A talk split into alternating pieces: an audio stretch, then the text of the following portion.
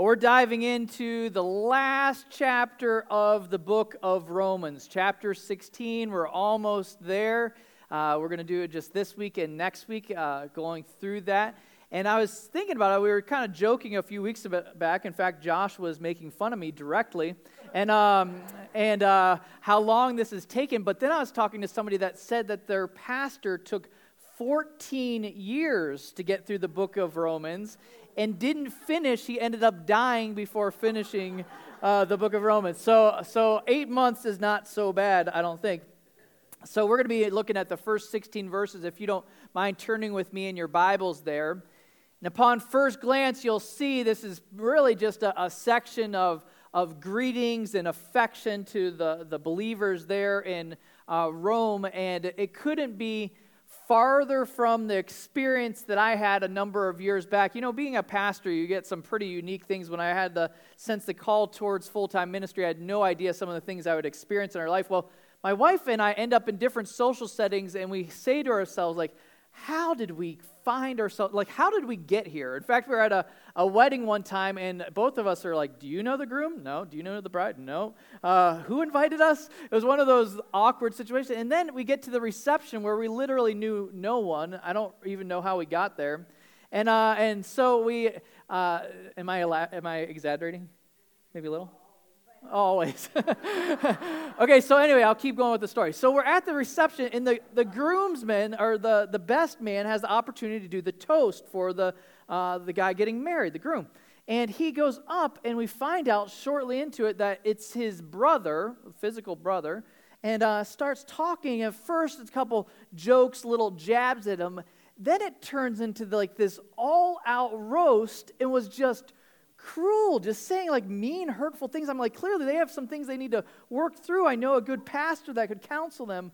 Uh, but but I, I, I, literally the room was silent. In fact, the guy that was like the DJ kind of keep, he's like, all right, well, thanks for the toast, I think. You know, it was like the made the awkward moment better. But here, the reason I bring that up is one, I couldn't think of a transition, but two, uh, thinking of this, this letter that Paul is writing it is the exact opposite, just drenched with authentic affection for the recipients. He mentions in this section, we're going to see 24 different Christians that he points out, that he references 17 of them men, seven, seven of them uh, women. And so 24 different people, a few of them are, are, ho- are heads of households that wouldn't be counted in that, that number I just gave you for those of you that are now counting John Irwin. Uh, and so, and so there, there we go 17 men, seven women. And his speech is really like one at the Emmys where he's not wanting anybody to feel left out. Making sure once the ball starts rolling, he's like, man, I got to make sure I include this person, this person, so that nobody is missed. As I was reading this, I'm like, man, is this a section that I should try to just kind of fast track through, like trying to move quickly through that? But then my mind starts ringing back to 2 Timothy 3 that we're told that all scripture is breathed out by God and profitable for teaching, for reproof, for correction, and for training in righteousness, that the man of God may complete may be complete, equipped for every good work. And I was reminded of that, and I was like, you know what? There's a reason God includes this in the account of Romans. So we're going to spend some time, I, hopefully, a little bit of fun working through this uh, section of uh, crazy random names and maybe a few lessons that we might pick up along the way. Let me pray, though, before we dive in.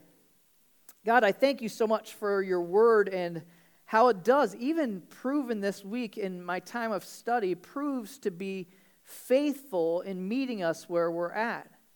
I ask that this morning that you would speak to us through this text, that you would reveal yourself, and that we go away with a little clearer understanding of, of who you are in the life that we're called to live, of loving each other as brothers and sisters in Christ.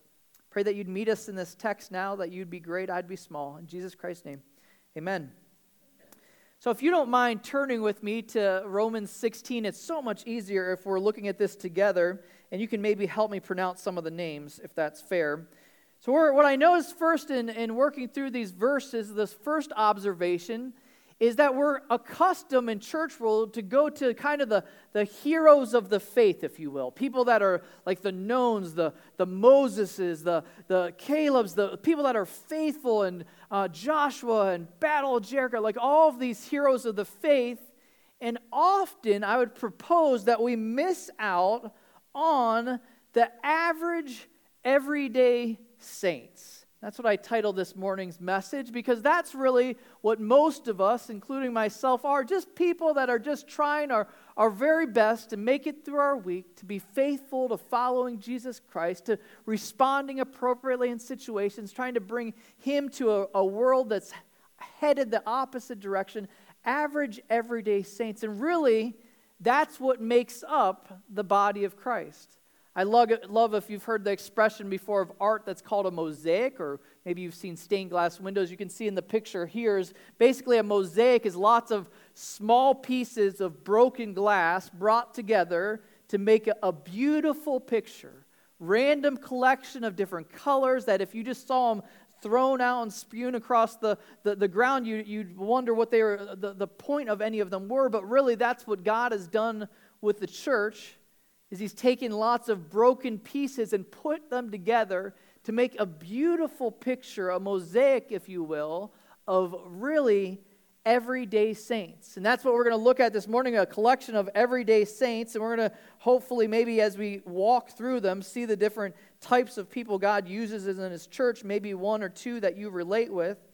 First one we're going to see in first and second verses of this chapter. It says, I commend to you our sister Phoebe, a servant of the church at Cenchreae, that you may welcome her in the Lord in a way worthy of the saints, and help her in whatever she may need from you, for she has been a patron of many and of myself as well. All right, so we'll stop there, talk a little bit about Phoebe for a second. Let's be honest, when we saw that title of this descri- description, did anybody start humming a little bit of Beyonce? Josh. Let's be honest here. No, but but but but here, uh, this idea of single ladies, one of the pieces of that mosaic, which is her name actually means bright and radiant. I think that's kind of a fun thing. But he starts out, Paul, here by paving the way for Phoebe that's visiting these people. Why do you think he's wanting to make sure they're clear on how important she is? Most likely, the obvious, she's the one carrying this letter. She's the one that's bringing this letter to Rome, which is kind of a, a neat picture. Uh, he has all these validating descriptions sister, servant, patron of many, each of those referring to her faithfulness in serving the, the body of Christ, using the word servant, which is the same word that we get the word deacon, although here in this context, not using that to describe an office in the church, but actually a general descriptor of her. So he, he encourages the church in Rome to receive her and to welcome her basically with open arms. Why do you think that's such a, a big deal and so important? Well, that day and age, travel was a, a pretty difficult thing to accomplish. No great road systems. They didn't have hotels. It wasn't like you went on hotel.com and booked the Radisson. Like you literally usually would go from somebody's home that you know, from one person's home to the next if you're traveling. Maybe you had an option of a brothel, but probably not a good option in that day and age. And so this was a, a dangerous thing. And what I find fascinating is that there's no mention of her spouse anywhere that Paul is trusting in that day and age, women were not held in high regard. What I love about both Jesus and Paul was, man, they're saying, man, we're, we're including you in some of the most important tasks to carry what would then become the bedrock of New Testament theology off to this church in Rome. In Rome. You see, church is in Rome, if you will. But here you see that he elevated and held her in high regard. See that he elevated women because they can be used for major kingdom impact. It's been fun watching my older sister, who's single to this day, and so, well, dating someone, but if some of you met her at the women's retreat, and she's just had a wonderful ministry. She's made the, the, the most out of every opportunity that life has provided to impact people for the kingdom. I love when you're thinking of the mosaic of the church that God's like, man, single people, married people, doesn't make a difference. They're all included in the body of Christ. See the second side of the spectrum of couples in verse 3. Greet Prisca and Aquila, my fellow workers in Christ Jesus, who risked their necks for my life, to whom not only I give thanks, but all the churches of the Gentiles give thanks as well. We titled this one Faithful Couples. In this scenario, Prisca would, is also known as Priscilla, and uh, Aquila is the husband. So we don't know the story as to why the wife is mentioned first here, but they're talked about numerous places in Scripture, in, in 1 Corinthians, in Acts, and then here in Romans as well. We know quite a bit about them. Basically, the conclusion that you come about this couple is they're like the ultimate behind the scenes faithful couple, the bedrock of the church. The bedrock of the church. It describes a number of things about them, six different things I'll just mention briefly. They funded ministry with their business. We read about that in Acts 18, 1 through 3, that they were the business of making tents. So they're campers. No, back in that day, that was actually uh, how, how you'd form houses, even in, in many s- scenarios. So they're tent makers. They actually hired Paul to work with them, which is interesting. Uh, tent makers is still used to this day to describe what? People that are in ministry, but also working in a vocational field as well. It's an expression that we get from Paul specifically. They went on missions trips. We see in Acts 18, 18, and 19, the trip to Syria. We don't know what all was involved with that. They invested, what I love about them, they invested in young leaders. In Acts 18 24, it talks about the impact they had on a young believer's life or a young leader in the church. His name is Apollos. Are you guys familiar with Apollos? Remember, it talked about Paul being the one that planted the seeds, but Apollos came along and watered, so obviously played a significant role in the early church ministry.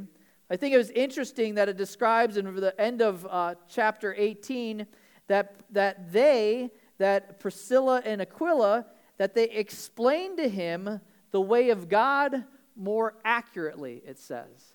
In other words, they take, took a young believer, and there's something we can glean from that as older believers, followers of the Lord, what a gift it is when you come alongside a younger leader and say, Man, I want to invest in you. I want to explain to you all I want to explain to you how to understand the way of God more accurately. What a gift God's intent was for the way the church to operate, the older investing in the younger. So they invested in leaders. It says in 1 Corinthians 16 19 that they led their own house church. Busy couple, right? So they're leading a, a, church, a church in their, their homes. Uh, kind of would be similar to life groups in our, our church today, where gatherings of maybe eight or ten people together in a home. They supported Paul. We don't know if that means financially. He describes them as, in this verse, as fellow workers in Christ. I like what he points out too there in verse 4. He says, All the churches of the Gentiles give thanks to you. Why do you think that is? They realized, or he realized, without the support of others, he couldn't be reaching and starting these Gentile churches for us to have that same mentality of like, man, when you're investing in another believer, you're, you're part of the fruit that they are bearing in their life. What a beautiful picture of this behind the scenes couple. then the last thing you'll notice, it says that they risked their necks for my life. They didn't play it safe. They weren't the casual suburban Christians not taking any risks in their life. They were ones that were willing to literally put their necks, it describes on the line. That's kind of a weird expression, but a cool picture of the role that they played in life. So faithful couples are everyday saints. Think about even Adrian and I's life and our ministry years, what a bond that has been over the years of having opportunities to serve together within the church. That's part of God's intention for couples living out their faith and being part of this mosaic together. Next one, verse 5. See this. It says, Greet also the church in their house. Greet my beloved Epaenetus, who was the first convert to Christ in Asia. Greet Mary, who has worked hard for you.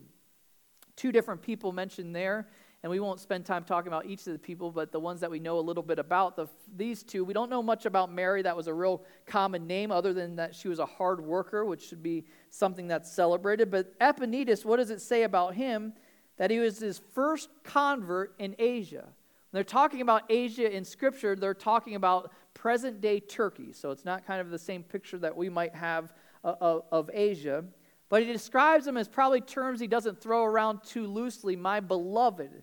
Can you imagine if you're trying to reach a new entire region with the, the love of Jesus Christ, and this is the first person that you come across that takes on and takes hold of the message? Obviously, somebody that Paul, Paul had spent a lot of time pouring into.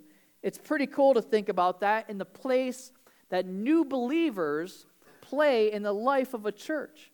And I'll tell you what, there's nothing that gives more excitement or, or passion to a church than when you have a, a new believer that's part of your ministry there. I was talking to uh, my, my good friend I've mentioned before that's pastoring up in Clovis area next to Fresno, uh, part of a church plant up there. His name's Joe, and he was telling me about some of the fun things because most of their church is made up of, of just kind of ragtag people that got introduced to the gospel and are just first church's experience.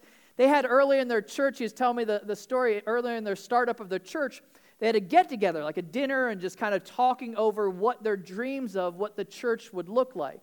And everybody's kind of sharing different passion areas. And, and Joe said he was trying to kind of pull it all together. And he described one, described one of the things that's going to be great about our church is we're going to really focus on investing in kids and, uh, and then from the kids impact the families. And this guy who is there newer to their church, a, a used car salesman actually in the area, goes, that sounds effing awesome. Silence in the room. Only he spelled it out a little more clearly than I did, although I'm sure I'll get letters for that. But, uh, but, but, but here, like the church wasn't sure what to do with that. Like these, these young believers are like, well, we don't know much, but we know we're not allowed to use that word in this gathering. and, and, then, and Joe let, left him, let him off the hook, and he goes, Yeah, it is going to be effing awesome. And, uh, and so, so, okay, so I'll stop saying that. But here, the, the, idea, the idea here was just the, the awesome thing about new believers as part of the fold is you never know what you're going to get because there's still some layers that are visible that are still getting peeled off, right? Some of us old crusty believers that have been following the Lord for a while, all our stuff is internal. The fun thing about new believers is it's external, internal, it's the whole gamut that needs to change. And that's the beautiful picture of this mosaic that God calls his church. It's a little bit of everybody. A little bit of one story here, one story there, all unique here. Obviously, as first convert. We see a little bit more of that, of who's in the mix in verse 7. You can address those letters to John Irwin, by the way. Uh, says, Greet, greet Andronicus, Andronicus and Junia, my kinsmen and my, and my fellow prisoners. They're well known to the apostles, and they were in Christ, Christ before me. A couple things. It actually says a lot about them just in that little section. Andronicus and Junia Apparently, when you say uh, kinsmen, one probably nationality, Jews of descent, but here in that context, meaning most likely family members. So we don't know if it's an uncle or an aunt, or we don't know exactly the relationship to Paul, but likely blood relatives of Paul. And it's interesting what it says about them. It says that they were believers before he was. In other words, they were following Christ. Well, what did Paul's life look like before he was a believer. And he was legit persecuting Jews. Do you remember his name? Saul? And his life mission was to stop the way, the stop every single, to literally take out this movement of Christ followers until he had an encounter with Christ himself. You remember the story. But for them, you imagine if they're blood relatives, what transition or changes they had seen in Saul's life now, Paul you imagine they were probably part of the, the, the group that was literally calling out, God, please rescue us from Saul of Tarsus. Please change this man. Do something in his life. Get a hold of him. Some kind of a bond when you have that family member, that person that seems so far from the Lord, finally come into the fold. Man, that's the beauty of the mosaic we call the church. And that's the awesome picture that he describes there. And they're not, they're, they don't just have the bond in Christ. What else do you learn about them? That they were also prisoners. You imagine the, the bond that somebody would here have being prisoners in Christ. Earlier, John mentioned Awana volunteers, and I'm not paralleling that to prison. But there's a but but as an Awana volunteer, man, you walk around on Tuesday night, and these folks are tight, man. They have that united call, this united vision to impact the lives of, of kids, and man, there's something that that does that brings people together. Now, you amplify that in serving some time together. I mean, how many of you have served some time with somebody else and you're really tight with? No, I'm just kidding. That's probably not part of your experience. But, but here in this scenario, I mean, that was a, huge bond that he's describing as family members, part of everyday saints. I love it when I hear from your talking to some of the folks that have been here for a while, and you're like, yeah, my, my kids grew up in this church, and now my grandkids are, are, are, are now in the kids program here, multiple generations being impacted and part of the body of Christ. That's the family that he describes here.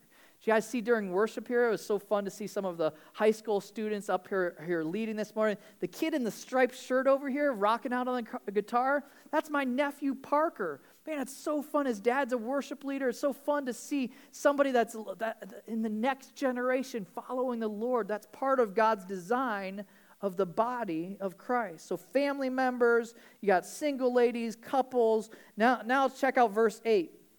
Those with interesting, maybe even potentially shady pasts. It says, Greet Ampliatus my beloved in the Lord, greet Urbanus, our fellow worker in Christ, my beloved Stachys, greet Apelles, who is approved in Christ, greet those who belong to the family of Aristobulus, greet my kinsman Herodion, greet those in the Lord who belong to the family of Narcissus, greet those workers in the Lord, Tryphaena and Tryphosa, greet the beloved Persis, who has worked hard in the Lord. Let me start with this disclaimer. They don't have in graduate school, they don't have anything that teaches pastors how to say these words. Okay, just get that out in the open about some of these names. So we'll get that out first.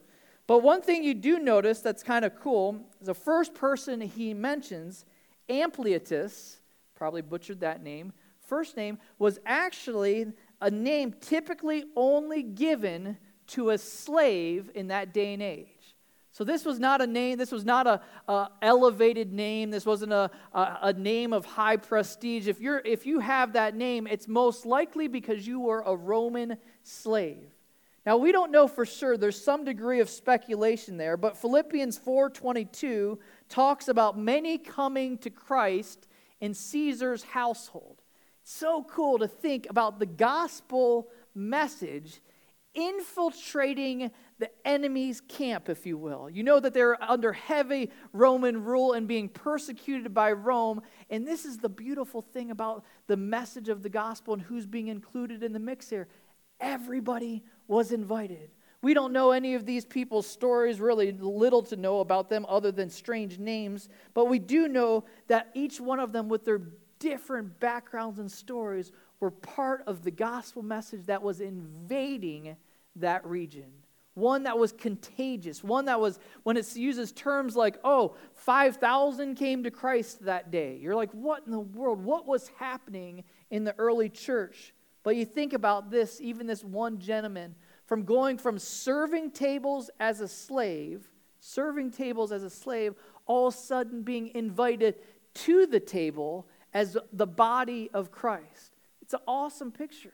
Doesn't matter who you are, God's saying, Every single person is included. What we notice too is a, a, a few things about this. Uh, uh, describes potentially the different gatherings or uh, uh, of house churches. When it says belong to, it's usually that grouping of believers together. Then it describes something else that was important to understand about the, the body of Christ. He keeps on, even in these couple verses, three different times, he describes them working for Christ. It describes in verse 9 worker in Christ. In verse 12, greeted those workers in the Lord. And uh, in verse, the second part of verse 12, worked hard in the Lord. You see, that was a common expectation. There was none of this bystanders in the early church.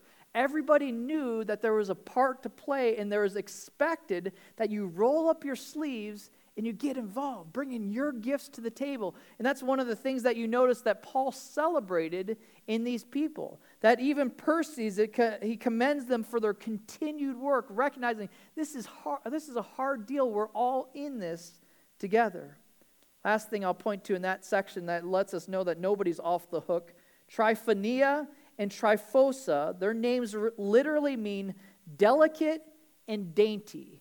So I don't know if those are like two like tough Roman guards that somebody was having some fun with, or if they're literally just little small people. Like either way, their names were delicate and dainty, but what are they commended for? They were busy working too, working for the common cause of the expansion of God's kingdom. So, includes those with questionable past. Then the last one we're going to wrap up with here in verse 13 through 15 is passerbys. I'll explain in a moment. It says, Greet Rufus, fun name, chosen in the Lord, also his mother, who has been a mother to me as well.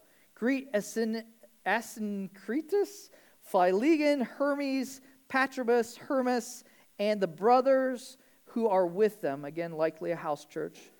Greet Philologus, Julia, Nereus, and his sister, and Olympas, and all the saints who are with them goes through this. Now, a lot of people today are here because their, their name is given because it was a, a, a, biblical name. How many of you, to your knowledge, your name is somewhere to be found in Scripture? Anybody have your, your name found in Scripture? Kind, kind of fun to see that even in this room. How many of you are named Rufus? Maybe I haven't met you. Maybe I, you know, there's certain names in Scripture that are kind of, you're like, man, that's cool and everything, but we're just going to leave that in that time period. And I would propose that was Rufus. That was a, a name only a mother could love. And in fact, here, one thing that's kind of neat, so I'm guessing it probably wasn't a super common name, although I'm not for sure, but there's only one other mention of a Rufus in the Bible. You guys want to hear about it? This is kind of a, a cool one. Mark 15 21. You'll remember this as I start reading. It says, And they compelled a passerby, Simon of Cyrene, who was coming in from the country, the father of Alexander and Rufus, to carry his cross. Think about that for a second. Who's this Simon guy?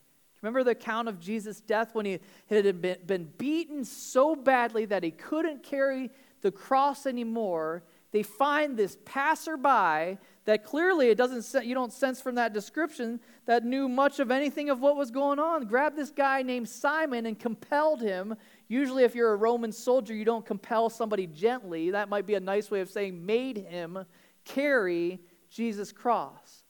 We don't know for sure if this is the dad of rufus but if, but if it is it's pretty cool to think that probably that was the moment that he never turned back from a passerby, it describes him of. Probably somebody that encountered Jesus on that road and transformed his entire family because of it.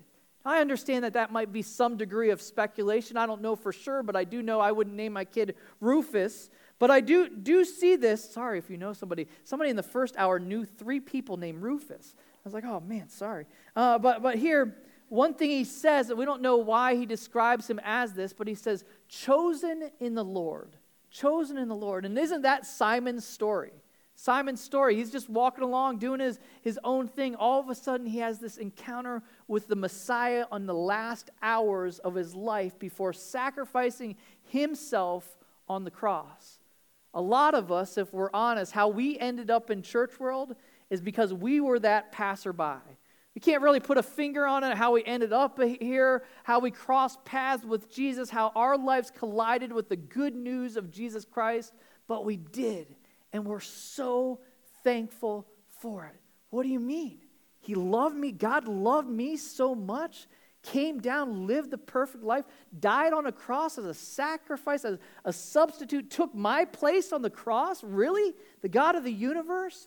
I can't believe that. I'm so glad my path crossed his.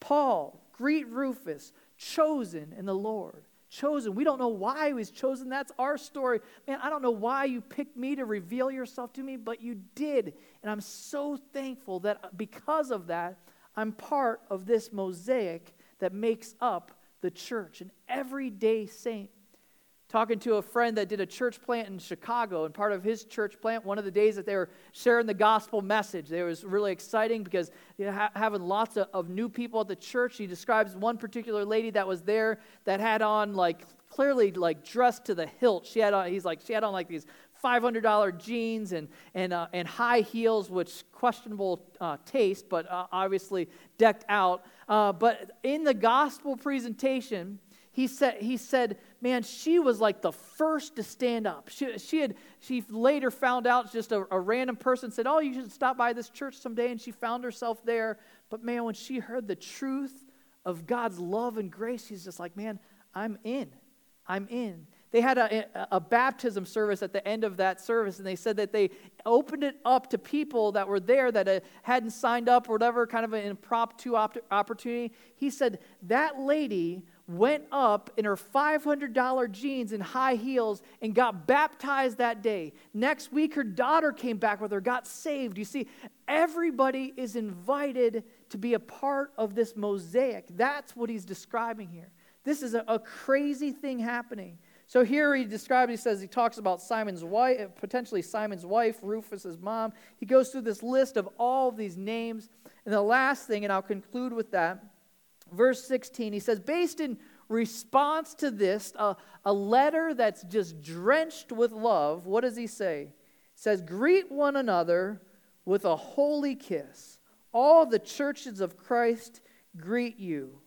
So at the end of this letter, basically what he's doing is he's calling us, he's calling each one of us to show the same affection to each other to show the same kind of affection he's like man i'm not i'm not just here talking about it you can see by the relationships that i have in a church i haven't even ever been to that man i'm living this out i'm a person that's loving people that's in relationship with each other and that's what he's inviting us to as a church some people read that section and you're like, wait a second, Scott. I'm cool with all the rest of this passage. That's cool. But this whole kissing part, uh-uh, uh, that's not. That. I, I was even texting with Chad and he's like, hey, leave the kissing part out of it. But here, here, what he was doing, just for a little explanation, is he was taking something that was a common greeting and he was saying to make it holy. What did they greet each other with? If you've ever been to, to Russia, how do they greet each other? With a kiss on the cheek, you know? That's how you greet, and that's okay.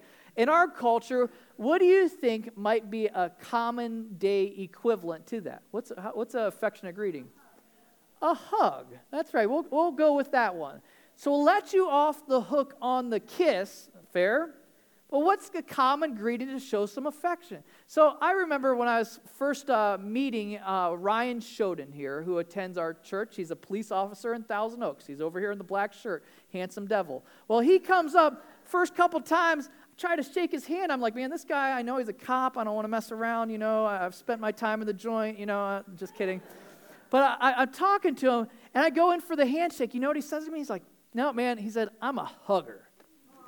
And so he comes in for the big, big hug. I'm like, all right, all right. Literally, like the next dozen times, going in for the, he's like, nope, I'm a hugger. Nope, I'm a hugger. Like every single time meeting this guy, he wants to hug. And I'm like, man, maybe he's on to something Paul was on to that someday, if we're all in this fellowship, all under the name of Jesus Christ, we're going to be spending a long time. Look around. Look at the people next to you for a second. Look at the people next to you. Look at, turn around. Look, look. You're going to be spending a lot of time, i.e., eternity, with these people. He's saying we should start figuring out how to show some affection, actually act like we like each other. There's a novel idea. That's, that's, what, that's what he's concluding. Everybody's like, I don't know about that. I don't, I don't want to spend the first hundred years in heaven. Anybody with me? Like trying to be like, hey, sorry, I was so awkward back on earth. You know what I mean? Like, like, like seriously, seriously. So he's saying, man, I'm not just a teacher of theology. This is Paul. I'm not just a teacher of theology. I want you to live it out. I want you to do, do a good job loving each other, caring for each other, the way that I'm modeling even in this final greeting in my letter. Man, if that's our one takeaway, I'll, I'll, I'll call that a win. So I'm going to be impressed to see us out by the, the coffee counter out there. Lots of hugs going around. It's okay, guys, to stick with the pastor hug. That's what I do. That's the sidearm. You know, that's, uh, do you guys know about that or no? The pastor sidearm hug, that's an important one. But anyway, the point being, affectionate, showing genuine affection to each other, that's the call. All of this saying is part of the beautiful mosaic. And when we get this right, John 13 35 says, By this, all people will know that you are my disciples if what? You have love for one another. Let me pray. God, I thank you so much that you chose to include these everyday saints in this letter. That we see that this isn't just for the high and lofty, the people that maybe have it all to get together, but a kind of a hodgepodge of, of random people, from single ladies to faithful couples to potentially former servants to, to, to relatives. God, I thank you that the table is set for everyone to partake. God, I pray that we'd live that with that in mind. Even the way that we interact with each other, the way that we care for each other, the, the way we interact with the world around us. Don't make hoops that you didn't make. God, I thank you for your grace. I pray that you help grow us and stretch us. I pray that you'd stretch me in this whole thing of showing the love that we claim to have for each other. Not in a weird way. I love that you talked about making it holy. God, we praise you for your faithfulness and kindness to us. In Jesus Christ's name, amen. Well, it was a little bit refreshing to not have Romans beating us up for a week. It makes you feel like giving somebody a hug. How can you sing that song and not hug somebody? Let's do that today in an honoring way. God bless you.